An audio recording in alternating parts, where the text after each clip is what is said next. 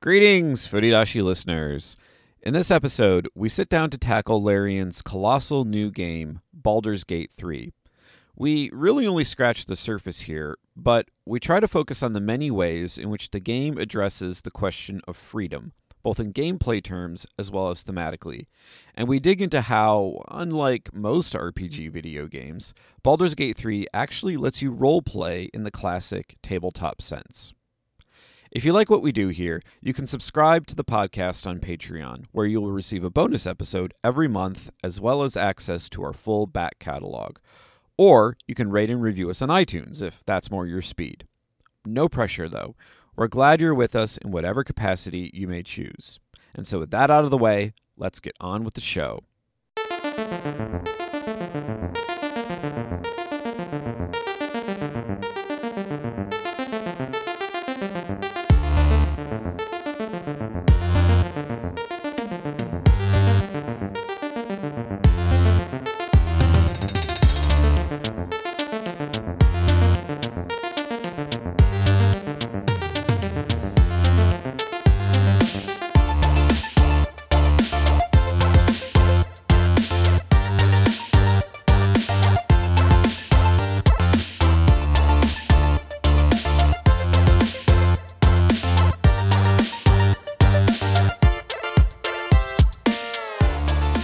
Everyone, and welcome back to another amazing episode of Furidashi Gate 3.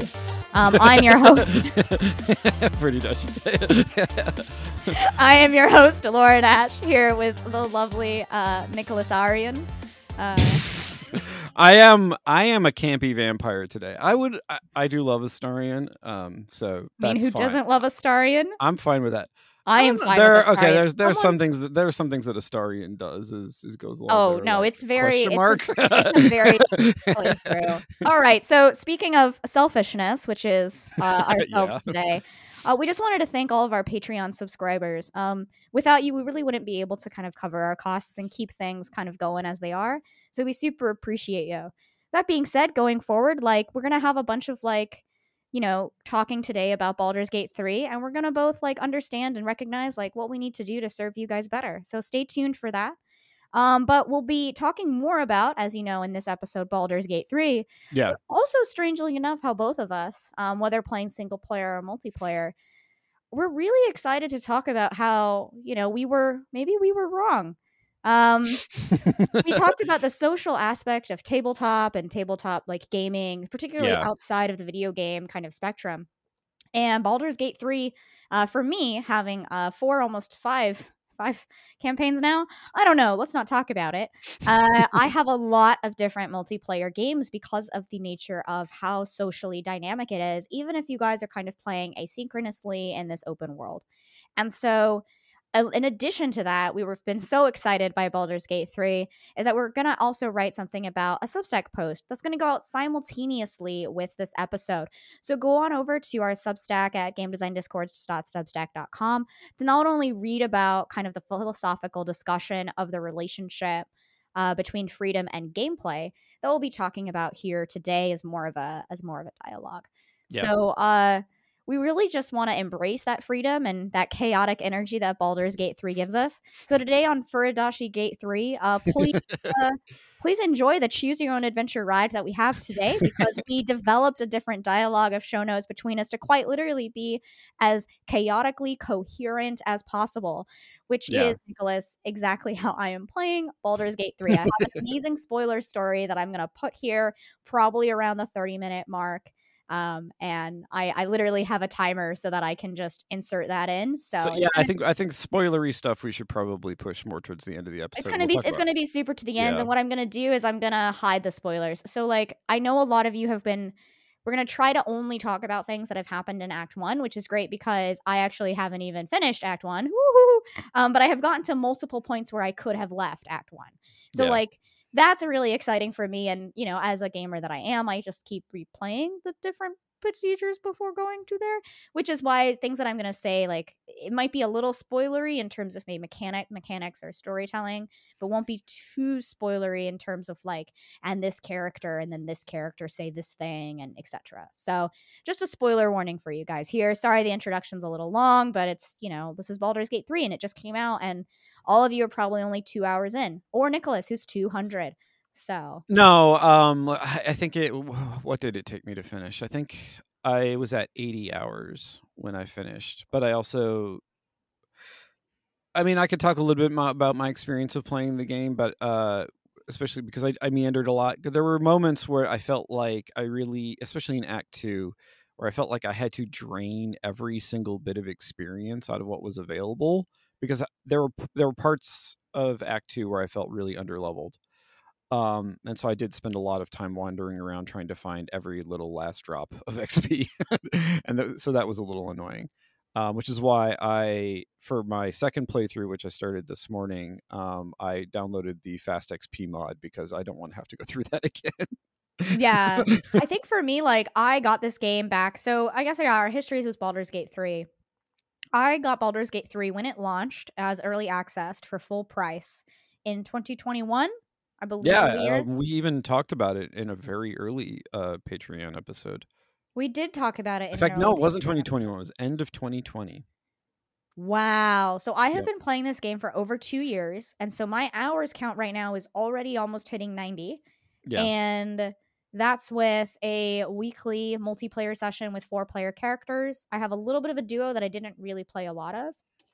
Yeah. Um, I have my solo playthrough, which I've been doing the most, I think, and and then one of my friends, I will be playing a little bit of that game with them uh, every week because I got my team to play it. So that's super exciting. I think there's a lot of you can learn from Larian's design philosophy as well.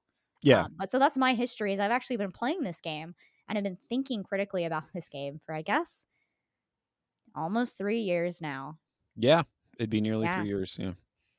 So well, my hour they, count was... will never be right. They'll be like, "How long did it take you to beat Baldur's Gate 3?" I will literally go look. Steam says 200 hours, and uh, that's not all one playthrough. Like, I'm not.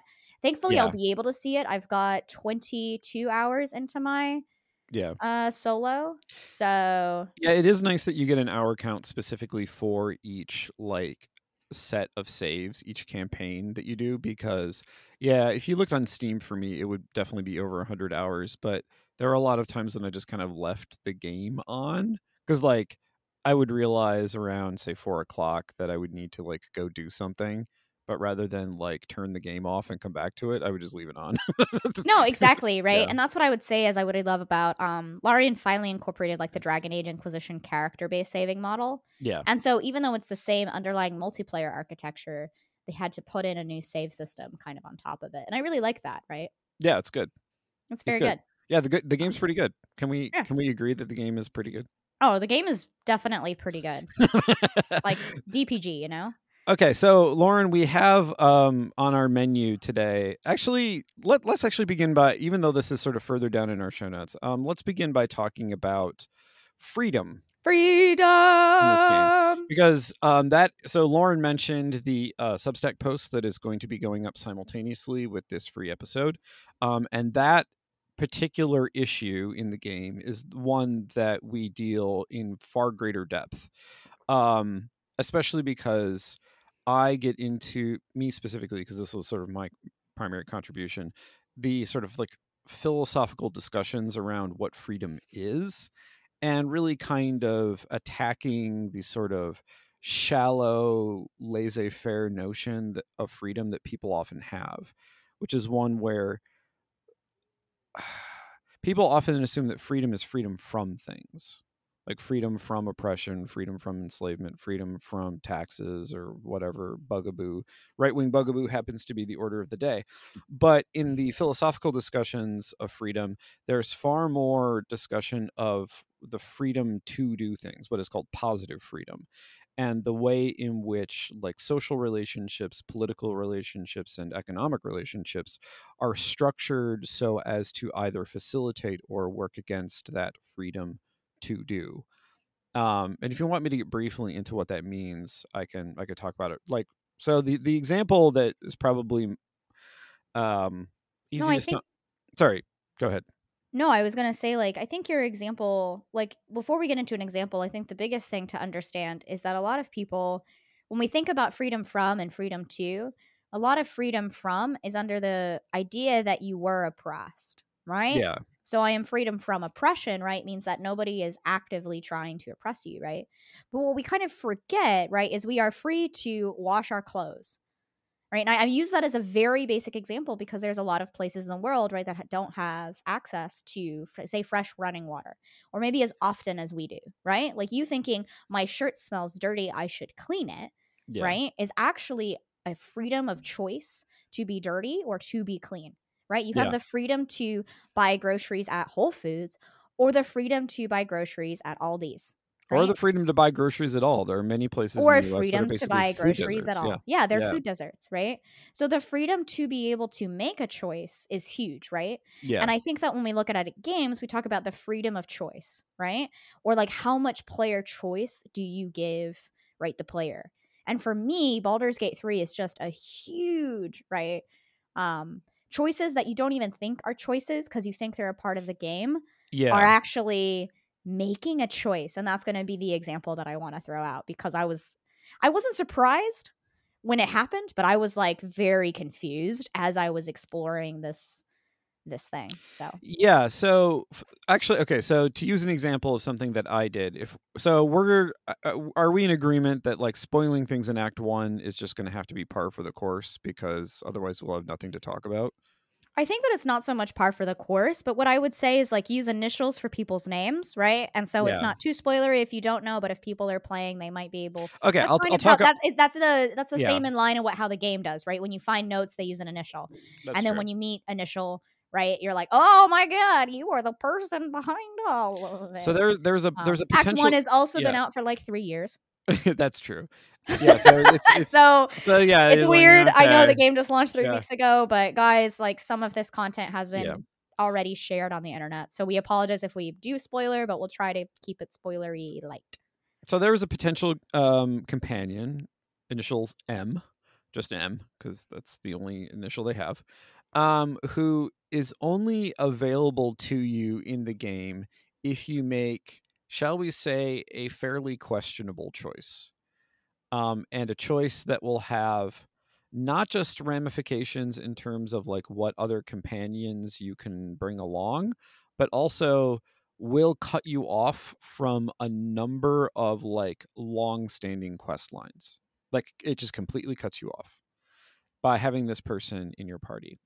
And the thing is what's really interesting about them is not just the sort of classic like oh well you know can i redeem this individual? but also because they are the one companion of all of them who reflects upon the others who actually will openly talk to your character about the other companions and also just other npcs in the world. Like you can ask them about their opinion and their opinions are weird um but also weirdly insightful at times. But the thing is in order to have access to do that thing in other words all of that sort of like really interesting dialogue and really great narrative content in order to be able to do it you have to drastically sacrifice a whole lot and like the game constantly reminds you of the fact that you sacrificed it. Like you don't get you don't get to just like do it and then get away with it. Like the, the game is going to be like uh, there's literally a transition from one act to another where sort of you look back and be like oh well you you sure wish you could have done that. And it's like how? And then i looked looked up online how you do and it was like oh no i couldn't have done it. The game is just telling me you asshole you made this decision and we're to rub it in your face. Um so but the thing is there's this relationship but so th- like in facilitating what players can do there are i mean yeah there are sacrifices you have to make but there are ways in which like you know if you think about it from a game design perspective you have to sort of like build up the capacity to do that. Like all of these branching storylines and sort of like little like vignettes and like character interactions like you have to consciously build that into the game. You have to create a like sort of a scaffolding for it. You have to get the the vo for it. You have to get you know make sure that all of like the dialogue trees line up. You have to make sure it's not buggy as shit because it introduces a lot of complexity. But like this notion of freedom is really fundamental for like game design, especially if you're working on branching narratives, because it is the way in which you actually have to conceptualize player choice. You have to think, as Lauryn was saying, you actually have to think about sort of the structure of all these things and facilitate them for the player. You can't actually conceptualize a game in terms of the sort of like more laissez faire, like freedom from way, precisely because it's like it's like if you want to become an astronaut the freedom to become an astronaut or to like to travel through space that is dependent upon like an economic a political and just like a basic manufacturing infrastructure to even make like the possibility of sending a single human being into space possible. And that kind of freedom really sort of you can see how it sort of pervades all layers of society. In the same way that this kind of freedom that Baldur's Gate 3 allows the player pervades all aspects of the game, not just the dialogue trees, not just the fun, romantic, and sexual interactions, but also like basic gameplay like the freedom to like build a character in a particular way where you can have like all sorts of spells available to you or maybe you need to build out a party in such a way that you have all your bases covered in terms of like having someone who does primarily does dialogue interactions having a character who primarily does like lock picking and things like that. Like you need to make sure that you have all of your bases covered. And so to like the freedom to do more things in the game to like lockpick doors or to get into secret places or like discover traps or detect magic or whatever you as the player have to take the scaffolding that larian provides you and then you have to build on top of that to facilitate in much the same way your own playstyle. Right and i think that like for me like i think when you look at the political like kind of philosophical ideas of like freedom like one of the big things that games does for us is actually allows us to create and simulate right moral and ethical decision making. Yeah. And so i'm going to look at freedom of choice as moral and ethical decision making in in Baldur's Gate 3 because we're looking at it not just in terms of what are the choices I have to me as a player, but when we look at game design, a lot of the choices that we think of are what are the mechanical choices, right? Players can can make. And at the basic level, it's like can they combat? Can they stealth, right? Can Yeah. they melee? Can they ranged? yeah But that's got a surface level kind of choice for me, right? It's just, okay, well, what are the mechanics, right? What are the what is the actual just, you know, direct active choices that players are making? Yeah. But I like scaffolding as a word that you mentioned because Baldur's Gate 3 really not only creates like mechanical choice, right? And Yeah. a lot of that con- honestly came from Divinity Original Sin 2. I feel Yeah. like Larian's actually been working on this game for like 15 years. Like I know they said 6 or whatever the, the internet says with 3 years in at early least access. at least since 2014 when they did the kickstarter for um dos the original dos one Yeah. Yeah. Honestly, yeah. Like when they they did that, right? And I think like anyway, I just think they've really been building up kind of the understand of freedom of choice here. But in Yeah. Divinity Original Sin 2, there weren't really any dialogue options that chose like a path. Like it wasn't like choice driven or dialogue role play driven. It wasn't Yeah. so much that as it was like I chose to interact with this NPC in this corner, which let me skip all of Act 3. So I've never played Act 3.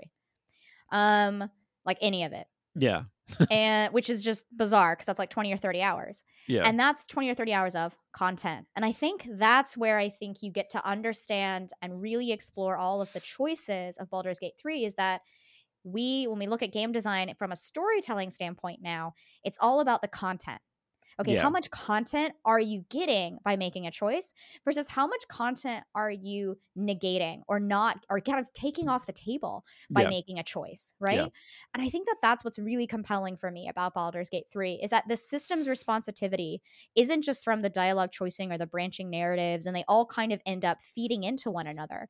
It is actually the sheer amount of permutative consequences or content that is stripped off of the table. Yeah, and I was thinking a little bit about this uh, yesterday when I was making dinner, not dinner, lunch. This I don't know, matter. a meal. Me- Like, um, the context, the context of me thinking No, about this no. doesn't matter. Anyway, Yeah. so I was th- I was thinking about this, and I realized that like when you're thinking about the ramifications of a, of a player's particular choice, typically speaking, those ramifications often have a kind of like math function. So like, you know, oh, well this character is in my party or I did this particular thing and it might like have certain effects on like future checks that I, you know, future like dialogue checks that I have to make or it might even have ramifications for like you say stats in, you know, in combat. But what I found really interesting about Baldur's Gate 3 is that they found a way to make the ramifications not always math. In fact, not usually not math, but like psychological and subjective. And so by like taking it away from the like if you, if you make this choice it flags this thing or like it changes this boolean or like this particular integer changes and make it'll make this thing harder or easier it actually puts the player in a subjective state where they feel viscerally what is happening to their character and also in a sense to them. Because like when you are being made so like when the game is rubbing these things in my face i actually kind of feel like shit as a result because i'm like well yeah but i'm stuck with her now. Like I, I, I guess i could go back the tw- you know 20 to a 20 hour old like previous save but i'm not going to so i guess i just get to feel like shit for this. Yeah, I actually want to like talk about that because someone was talking about how they got to a, a kind of choice moment or their choices had led them to some content that they didn't want to explore. Yeah. And they suddenly were like, I either go all the way back 20 hours or I just stick with this. And now I don't want to play the game anymore because I'm personally upset. And Yeah. I think you mentioned this as like, I don't know, freedom of expression, or I mean, it was choice and sacrifice, maybe, where it was like, look, you made choices selfishly. Like Yeah. you made choices at the expense of other people in the game. Why are you surprised the content that Baldur's Gate 3 is going to deliver to you is about how it kind of is shitty to Yeah. not care about other people? And now you feel bad? Like yeah, no, I want and then I your want response is to I'm uh, I this game isn't about me anymore, so I'm leaving. And I'm like, no. uh Um, but kind of But here's the thing, and this is actually what I think makes, even though if you looked at it purely from a systems and mechanics perspective, everything that exists in Baldur's Gate 3 you can find somewhere else. But what makes it unique is the fact that, and this, and this is why in you know in the Patreon episode we're going to have to eat our own words, is because what this game allows you to do is actually manufacture an identity for your character, an identity that you have to habit inhabit an identity that dare i say you role play and the the fact that the role playing ass like and it's really interesting that so many people bristle at the notion of like having actual role play like in the classical sense foisted upon them because aren't these rpgs haven't these always been rpgs and and No. but apparently not no they no, haven't No, they, They really haven't, haven't. been. Yeah. Yeah. and I like this is the chaos part, right? Where I go, okay, so this is where when we talk about role play, we talk about a very specific uh, mechanic slash. Re- I'm going to call it a reward system in Baldur's Gate three because it kind of is, but really, guys, it's just UI. It's Yeah. just UI and an added feature. Like it literally is. Is it is something that they kind of took from 5e, but like it's not it actually exists in 5e and no one uses it. And the reason why no one uses it is that you have a real human DM that's just like, uh, reroll your dice because I really don't want you to lose this fight, right? Or I don't want you to lose this check. Or by the way we're talking about dungeons and dragons 5th Oh. edition in case anyone is curious yeah, yeah, yeah. No, if any of you is also curious, Baldur's Gate 3 was not a game and is actually not a sequel to Baldur's Gate 1 or 2. It kind of is thematically. Ish. But it's Ish, really a yeah. sequel to Divinity Original Sin 2, so you could call this Divinity Gate Original Baldur's 3. Um, and I think that uh, I bring this up because it has a lot of the mechanics and systems from these previous titles. And Divinity OS 2 was really built in the spy, uh, kind of like in the spirit of being a tabletop kind of multiplayer experience, right? It really, like, that's how they um, launched it was this is a co-opetition game, right? Yeah. and it was one of the first kind of PVE, PvEVP kind of co-opetition. And the only PvP aspect is really just you're allowed to fight your friends. Yeah. And I think that that's interesting because the game isn't like you can also then revive your friend even if you're kind of on opposing sides. Yeah. But the game is a co-op campaign. Now, in Baldur's Gate 3, you can't do that, right? Because this is a Dungeons and Dragons campaign where party members usually don't fight each other, right? But that isn't necessarily true. This is in multiplayer, okay? I, I'm sorry that I'm going a bit on a tangent here with something that they took from D and D, but is that this is very important to kind of the social table talking aspect is that while you can throw your party members if they're small enough right into combat or out of combat or whatever you want you could also shove them and kill them right Yeah.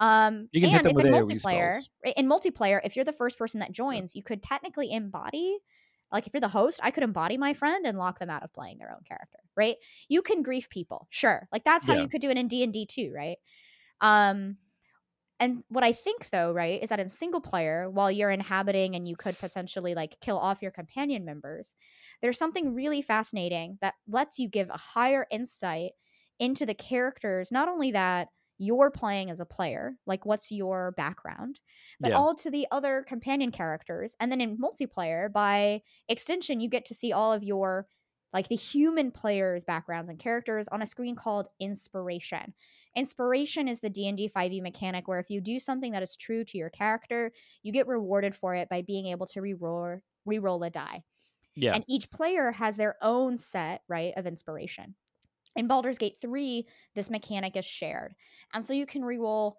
any die it can be like outside of combat right Yeah. it's a dialogue choice die but what's really fascinating is that when we talk about role play right and we talk about like who our character is to be completely honest right we don't really ever know or we're always playing ourselves even at the table yeah. you know, I am a fire like mm. power hungry sorcerer who like lights everything on fire. And it's like I'm a chaos witch. And it's like, yes, Lauryn, you are a chaos witch. But what's fascinating is that Lauryn's revealing things about herself that maybe she doesn't. if I am revealing anything on the podcast that none of you from following yeah, I know. on, Yeah, it's pretty obvious that you're a chaos witch. yeah, like ex- Exeter or whatever, or the blue. Actually, personally, I think I will. I I'm not going to delete my Twitter, but I think I will move to, like, seriously move to Blue Sky. Even if no one's there, I feel safer and more comfortable. Um, yeah, okay, Twitter's just gotten weird. tangent. Yeah. Um, what I will say is like, uh, inspiration rewards you for playing into your character's background, and they don't really tell you how and you don't really know how and you don't know why. Now, all the origin characters have a ton of, of inspiration moments, right? Yeah. But you, as a player character, don't have that many inspiration moments. So when you get inspired, right, it's very interesting because you can play into the background of a charlatan, but you're not going to get inspired the same way that Astarion will. And it's just a little line of dialogue on the UI menu. But every time I deceive someone, or every time I kind of am sneaky or kind of stealthy about how I play, Yeah. it's not really a selfish run to side with Asterion. It's more of a like self preservation, right? And in a lot of dialogue choices, it does come into a, you know, it feels selfish or it looks bad. Like you will end up getting more people killed if you want Astarion to approve on everything then you won't. But it is all about making fights easier. This is where it comes down to content, right? Yeah. It will be about self preserving so that you are deceiving someone and then turning on them, right? I've done this twice now, and both times Astarion has approved. And I didn't really quite understand. It wasn't until the second time I did it that I Yeah. went, oh, I'm betraying an ally. But I mean, they were a temporary ally, and I didn't really trust them to begin with. Like, and I shouldn't have because they are also they were a bad person. Does that make sense? And Yeah. so, because I betrayed a temporary ally, Astarion was like, ah, you used people. But his background is charlatan. So I could play my character as a charlatan, right? Who's also deception and persuasion. But the ways I would get expired is just like, hey, did you trick people? Right? Or hey, did you get less? Did you bribe your way out of something but not pay the money? Did Yeah. you use more deception checks than persuasion? But sometimes persuasion will also inspire you Yeah. right? And I think that that's really powerful because now I'm actually learning more about my character that I've created, who is a drow sorcerer, but is also like a noble. That because I could do really innocuous things like, oh, yeah, like I just, I showed that I was more powerful than you. Boom, you get inspired for being a noble. And I was like, oh, this feels a little wrong. Like I never play nobles, and so that's why I did it. And I was like, I don't I don't like that. I just did it because I was like, oh, this is funny. I'm a player and I'm gonna take advantage of how you thought that I was here to collect on debt. I'm just gonna collect it. And suddenly they're like, You're inspired because you exploited the working class. And I was like, I hate Uh, oh, excuse This- me. Pardon? Like I chose this background for the skill proficiencies. I did not choose it thinking that I had to be an asshole. I But- did, yeah, I did not. exactly, right? And that's right. And that's uh oh, and that's the kind of content, right? That's the wow, I mean, I chose a Drow Noble because, you know, that's, I really did want to kind of play that way. And I don't like that the game called me out on that. Like now, literally, I'm going, I, I was just trying to be a funny Chaos Witch and I've never, like, I usually play Drow and, you know, I was, I usually like a Drow entertainer or like a Drow like outcast. So I was like, I'll just Yeah. play Drow Noble. I'll really be into it because all my friends are being into it in this run. Ha ha, ha ha. One of them's Dandelion, right? So they're like a base human, like whatever oh man but now i'm like im- going ha ha ha ha to now like like uh i mean i wanted this but also i did i sign up for this right and Well, I you- think you did. that's i You did you did. I did and that's the thing is that but what's curious is that i think why a lot of people abreact not a lot but some people abreact to it is because by and large rpgs like even though they claim that a particular character is one thing as opposed to another or like you you, you know you go into the character creator and you choose all these things for the background or you know in the classic bioware sense of the the red versus the blue you know if you're like renegade versus paragon or i don't remember what it is in code you mean sith versus Yeah, jedi Sith, Sith versus Jedi, yeah. So master like versus chief? No i'm so sorry Master versus Chief. The, so every every Halo has two wolves inside of it. anyway, but but the point is is that like those those those aspects of the quote unquote role play in the games, they're they're they're basically math. They're they're mostly math. They may have a little bit of they may have some ramifications. well math that doesn't have a story attached to it just so we're well no here's right well yeah but yeah it may have some ramifications in terms of like story or like character relationships etc but what's different about this is that like it's not just the the subjective thing i was talking about before and it's not just math but it's that the math and sort of the subjective position that the player put in actually creates a kind of feedback loop and the way in which that feedback a gameplay loop for fuck's sake it's a gameplay loop and the way that gameplay loop works is primarily through how skill checks get integrated not only into the dialogue system but also into exploration and so it creates this system where like yes so like if you lean into being a noble or if you lean into being a criminal or or whatever you know particular background you happen to have chosen then the game will give you some math will that will allow you to lean into that even further. So like you know if it gives you these inspiration rerolls and then you're you know you're going around like you know stealing from people's houses and like doing all sort like doing all sorts of lock picking and sleight of hand checks and then and because you have a criminal background then it's giving you inspiration rerolls as a result that then sort of creates this environment in which you can now do more of it because especially theft as you progress becomes a lot trickier to, to, to pull off and a lot more dangerous because when, when you get to act three and you're in the city like all sorts of shit will show up. If you get caught a lot of shit will show up and kill you. And so like but it allows you to sort of lean into this persona both in the subjective sense of like ooh i'm going to trick this person or like oh i'm going to get away with this or oh i'm going to steal from them or in my case you're going to go into all the rich people's houses and steal their nice clothes because all the nice clothes are in act 3 and it really irritates me that that is the case. No i have been wanting new nice clothes and like they another storytelling mechanic is also just doing loot i don't think so many people have never seen loot as story but loot is story yeah, and yeah. all of the clothes you find in like act one are destitute vagabond like you know They're kind crap. of They- clothes they're- and no they crap, yeah. look bad Yeah. right and all your origin characters start like pretty good and you have homely clothes which i think is just a beautiful english word to say ugly and i think that um i think this is kind of the point where i want to talk i want to talk about loot right? Yeah, i want to yeah. talk about content. But what i'm saying is like nicholas you're right. Like it's man i i I cannot avoid spoilers with a game that right you love you love about, and I am a metagamer just whenever I play RP games because I do want to kind of see how other people have tackled a situation. Because yeah. I have replayed this particular uh, forced fight uh, in the Underdark at the end of the Underdark in a kind of forge location, yeah. and I have played this forced fight. Um, I think four or five times now. Not even fighting, just getting to the forced fight, choosing that many dialogue options, trying to see, and a lot of Yeah. people would see this as coming.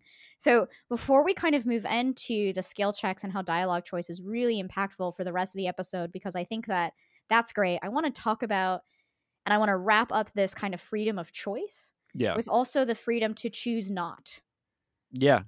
right? And this fight, and I think you know what I'm talking about, Nicholas, at the end of the kind of before you need to get to um basically you need to get It's- to a certain tower that's outside of your reach and you need to kind of leave the map, right? Yeah. And before you get to the point where you leave the map, there are two ways. There's the easy way, which is above ground, but it's actually harder for lots of Yeah. different reasons. And then Yeah. there's the harder way that is actually easier for different reasons. Um, Yeah. and you go into the underdark, right? So there's the overdark, the overdark, the I I will say that um each one is easier or harder depending upon like which route you go with regard to the Druid Grove.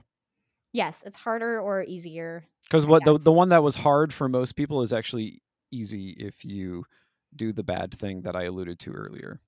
Oh yeah, it's gonna be super easy, barely an inconvenience. Yeah. So speaking of not super easy, barely and very much an inconvenience.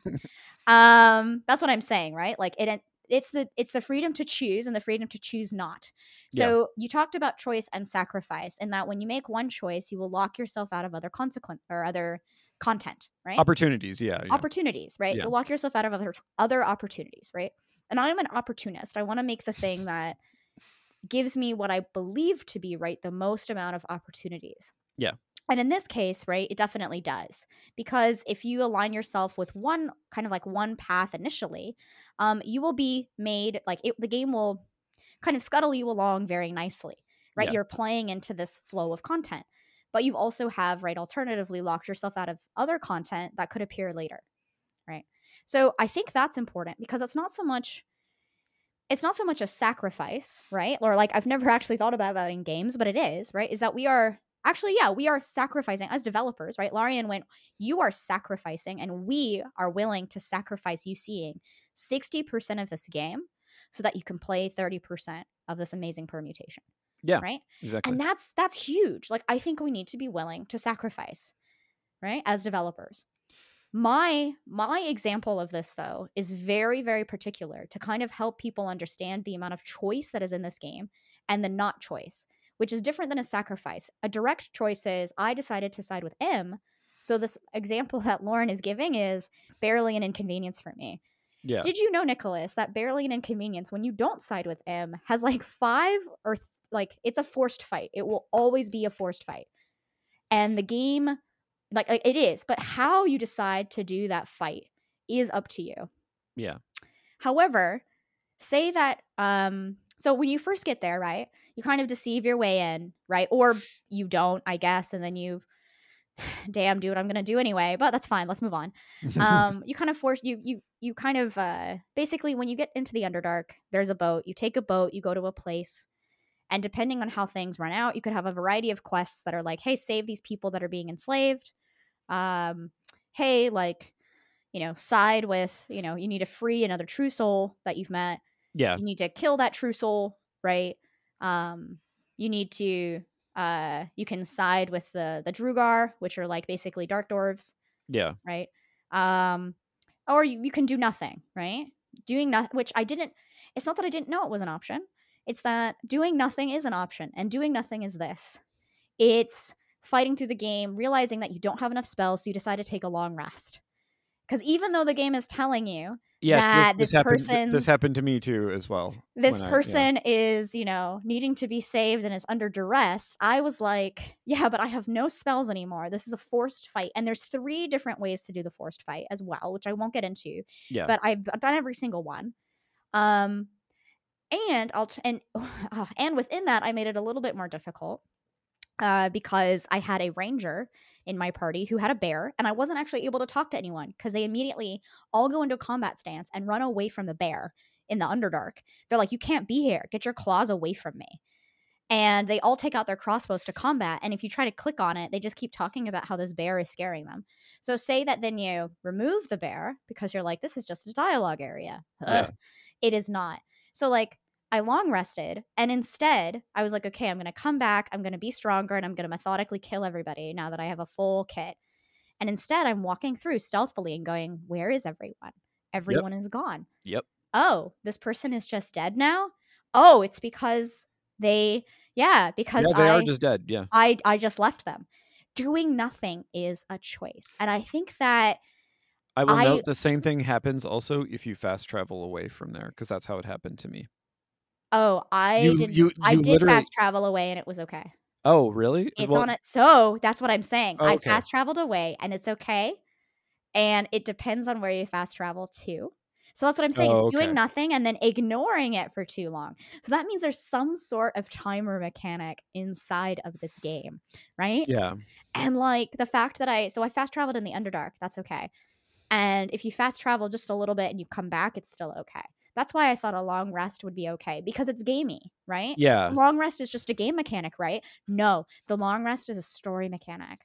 And I knew it's a story delivery mechanic, but it actually changes the content that the player receives if they do it during these, right, diegetically kind of im- like very Yeah. I mean, also you will moments. like especially if you go if you make the very bad decision like you will be attacked more often in camp than you would be otherwise. So like that's one of the things that you have to sort of accept is that like a lot of the quote unquote good characters in including the quote unquote good companions are now just going to like ambush you and assault you.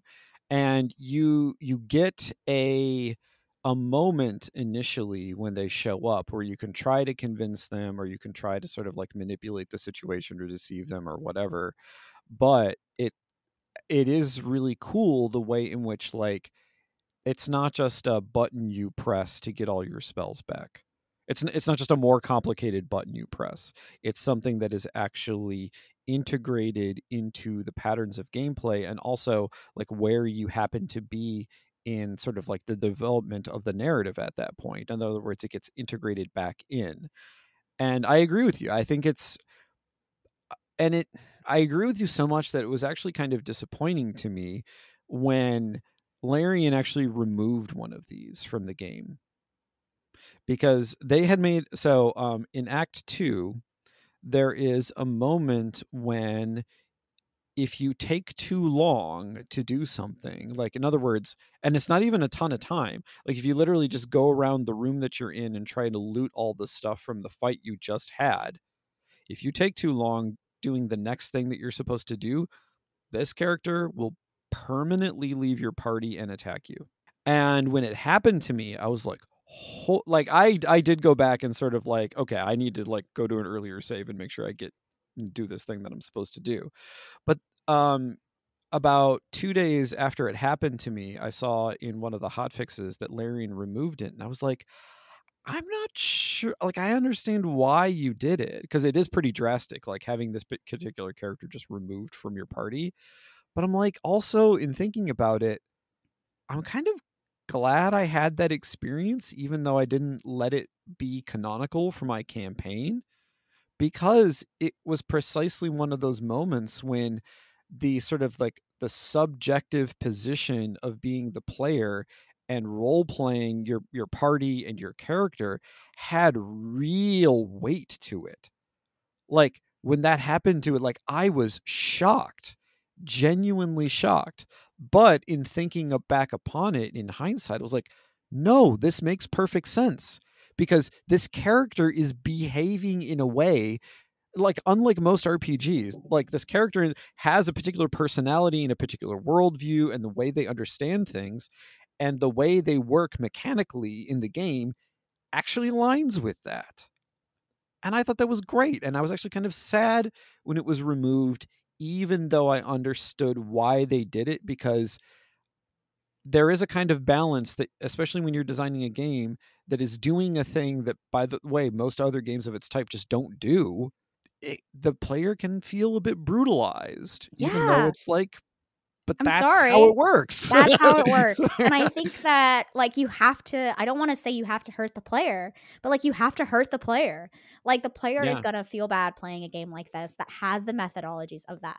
And I'm Yeah. so glad you brought up the canon because this is what I wanted to talk about when we talk about save states and we talk about how important they are to the role play experience. So many people say it's save scumming.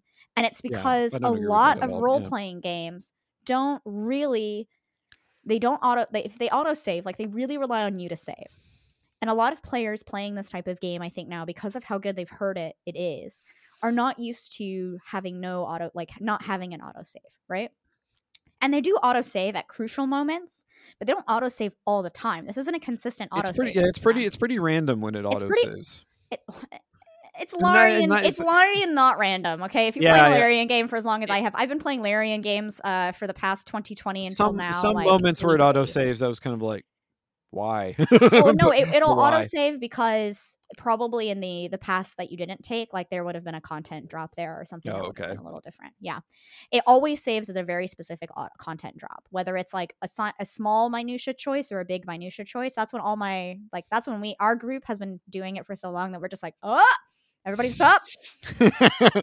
Like we just all were like, oh, oh it's auto saving, and then we just all stop and we're like, how are you guys? Is everyone? It's interesting how an autosave will trip you up more than like discovering a trap in a dungeon. That's exactly. Yeah, You trap in a dungeon, you're you're just you just left click on it. It's like, yeah, I'm gonna disarm that shit. But an autosave, I don't even like, have disarming. I stop. like it's like Yeah. stop. Everybody fucking stop. everybody fucking stop. The game is auto saving and something is going to happen. Like auto saving is a way for the DM to tell you that something is a really important and is about to occur, yeah. right? And I'm like the DM being the game, right? Yeah. But I'm so glad you brought up the canon because so many people assume like have called save scumming as something that's bad to get like a choice that maybe didn't really matter, but it does. And it matters to you because this moment was so drastic that it happened to you. And yes, it had to be one of your companions, you know, getting frustrated at you, turning on you and murdering you. But I think that Oh no, I killed them. or you killed them, right? Yeah, But what. I'm saying is that like in your canon, you were like, I don't want this to happen. Like I need to now go back to a point in time because my canon playthrough, it's the canon, right? And this is something from literary studies that we don't quite talk about too often because in America at least, because derivative work is kind of frowned upon. Um and unfor- that's really unfortunate, right? Because some derivative work is just so good. And for those of you who don't know what the word derivative means, I'm talking about fan fiction here. I'm kidding. Yeah. You all know what derivative Well, I mean, there are lots of things that are considered derivative. But there work. are a lot Yeah, of things that are translations considered are considered derivative works. True. and, Yeah. So fan fiction particularly, right? And like my immortal aside, like a lot of fan fiction work can be really, really good, right? That's a deep Well, cut. But we all really understand, right, that there is a canon, right? Yeah. That unfortunately, right, there's the best example I have, at least from my generation, I think, is Harry Potter, right? Harry Potter, right, obviously has a story, but because it took so long for every single book to get out, right, fan fiction authors are fans, they're hungry, they want content, and they also want to insert themselves in their world. yeah. And so, of course, you're going to get insert fiction into Harry Potter, right? And that's a lot of role playing, right? There's a lot of role play in fan fiction.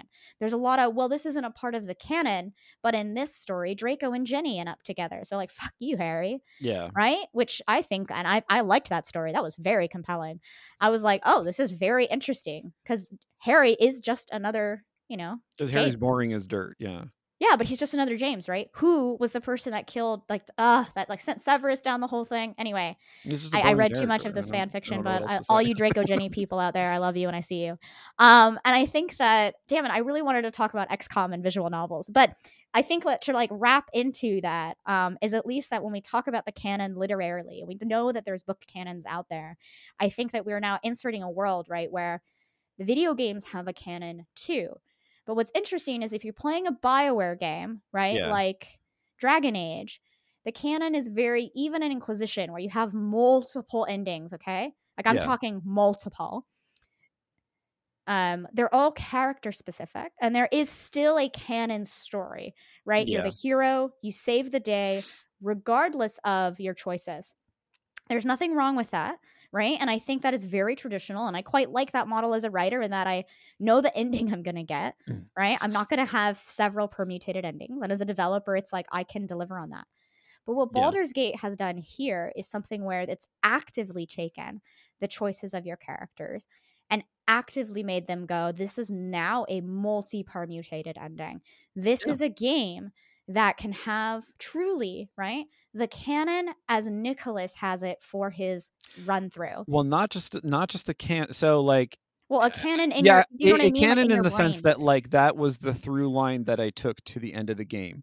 But it's also important to note to sort of buttress your point about like save states and their relationship to sort of like fan fiction is that I also played out that betrayal a little bit and saved after it. So that way, if I want to go back and play things out from that perspective, I can. And so, in that sense, the save state, it's not save scumming. It's doing precisely what we were saying earlier about this relationship between like scaffolding and choice and sort of the way in which freedom actually works as sort of like a facilitation rather than just a like removal of some oppressive force. Because now, what I have done in creating that save state for myself after that drastic thing happened is now I can also, in addition to sort of the thing that I did in terms of my campaign in the longer sense, I can now go back and play that through a little bit and see what happens. So, like, there is a kind of fan fictiony element to that. I can see, like, I can eh, compose for myself an alternative storyline that involves the betrayal of this character, even though that's not the one I went with initially.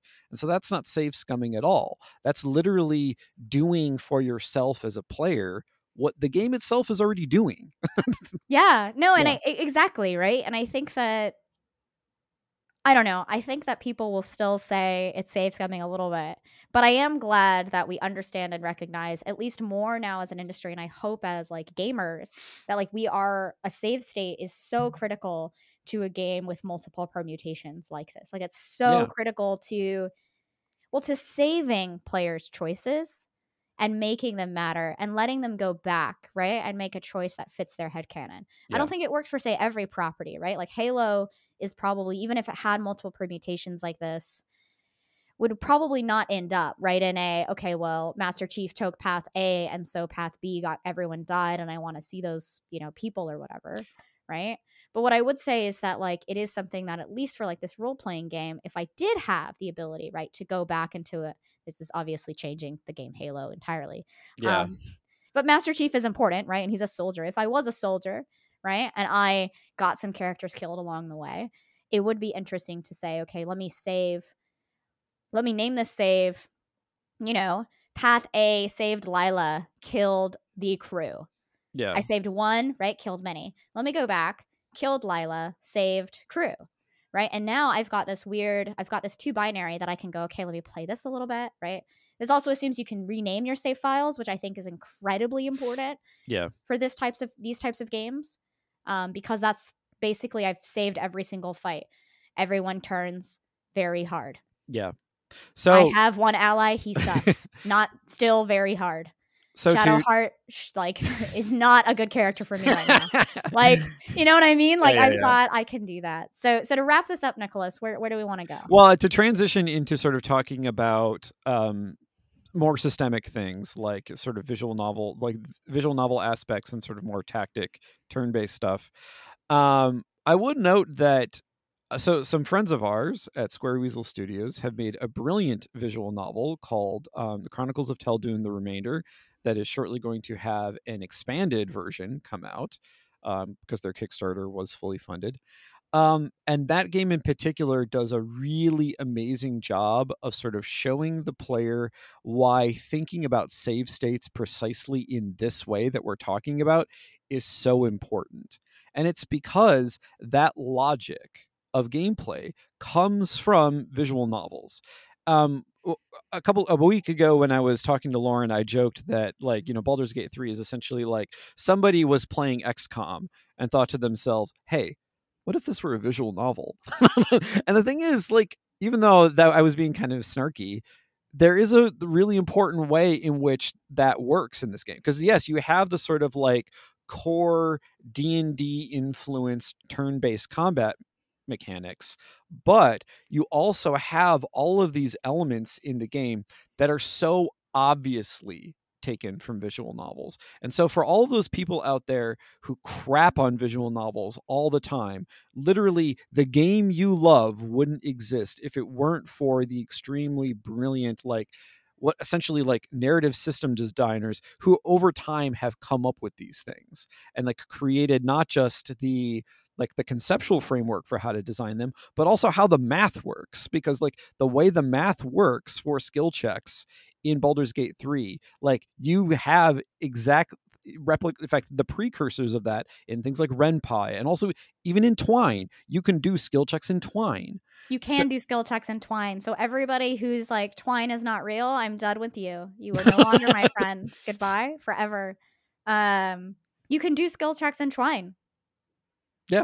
And the skill checks are so fundamental to how Baldur's Gate sort of constructs an engaging form of like dial because dialogues aren't just like okay i'm going to click through some branches in a tree. They are encounters. They are encounters designed in the same way that combat encounters are thought of. Like you actually because because it's not just that like so you know if you think of a game like say you know like the fallout series where like particular like dialogue options become available based to you based on like particular stats that you may have this is very different because the thing is you can have a character who doesn't necessarily have particularly good stats for say like a charisma check or a perception check or an insight or whatever or deception.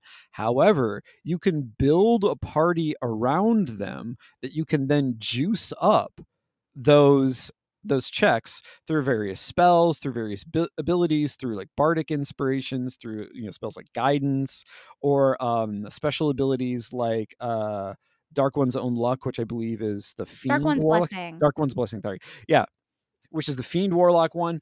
And so like you can you can put all of these things together such that you can then manipulate dialogue encounters and dialogue skill checks in the same way that you manipulate combat encounters. Yeah.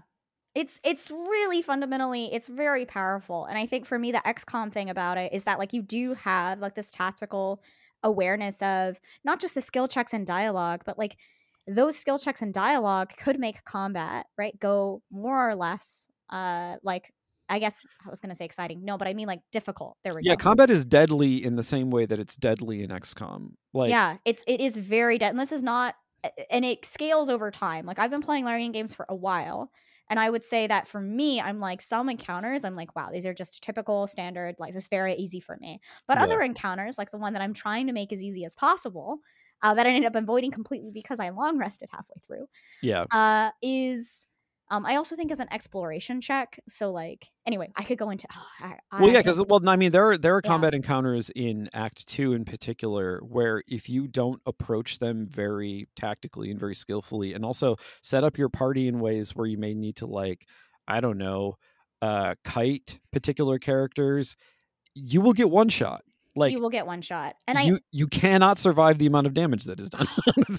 And so I think that like to look at the skill checks, looking at visual novels, looking at kind of all of this to kind of encapsulate this and wrap it up.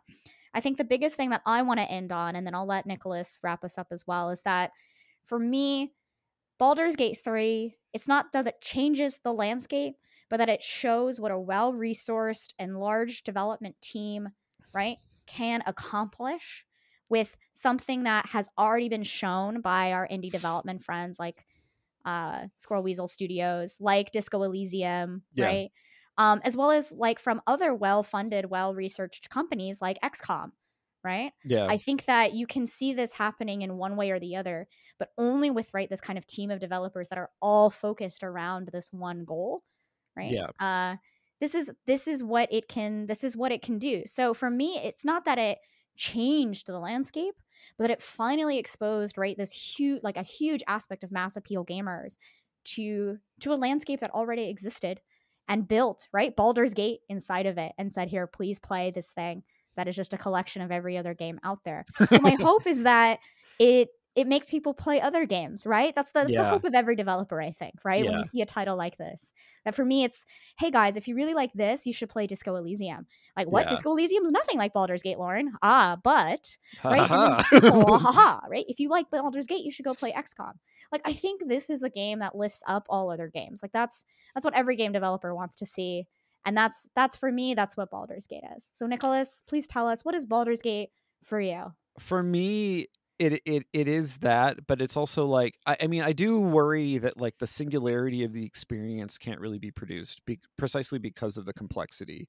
Um i like the idea that it lifts up all of these other like smaller games maybe at like double a studios or even sort of like independent studios precisely because you should you should just play a wider variety of games generally speaking. But like a game like Baldur's Gate 3 really isn't possible outside of the support of a really large mainstream studio. And Larian basically had to become a large mainstream studio in order to support this game. They like their staff went up to like I think they have over like 400 employees. They have now 450 employees now. just to work on this game like and so so like that's what a monumental undertaking it is but i appreciate i appreciate things like that i appreciate things like um even though i i find fault with a lot of aspects of uh denis villeneuve's dune like it is an incredible accomplishment. Like it is a visual spectacle. Like there should be both tiny little games that make you feel a little thing for an hour or two and there should also be 100 hour games that are just like magnum opuses magnum opera but magnum opuses. And so with that in mind and sort of the idea that sort of like Baldur's Gate 3 can be the game that sort of like cradles and loves all other games. I want to thank you all for listening to the Furidashi podcast. Um, Lauryn and I are going to be continuing to talk about Baldur's Gate 3, but also more generally about the relationship between tabletop and video games and sort of the translation between the two of them in our Patreon episode. So you can go on over to patreon.com forward slash Furidashi. And if you sign up for $5 a month, you will get access to not only that episode, but now quite a lot of bonus episodes as well. Um, if that, that that's just too expensive for you, or you're having you know you're having a hard time financially speaking, you can leave a review for us and a rating on iTunes. That really helps us out. You can mention mention us on social media and be like, "Hey, I listened to this fantastic podcast, and these two are brilliant and sexy and." Oh, wow, wow. and various various other complimentary things. Please refrain from too many critical things, but even being critical of us actually helps, you know, get the word out, and we do appreciate that. You can follow Lauryn um, on Twitter. Well, for a little while longer, at the Lauryn Ash. I am um, at academic, ac- Academicality. Uh, the podcast is at Furidashi Pod. And with all of that in mind, I want to say thank you for joining us this time around and go make a lot of bad choices in life.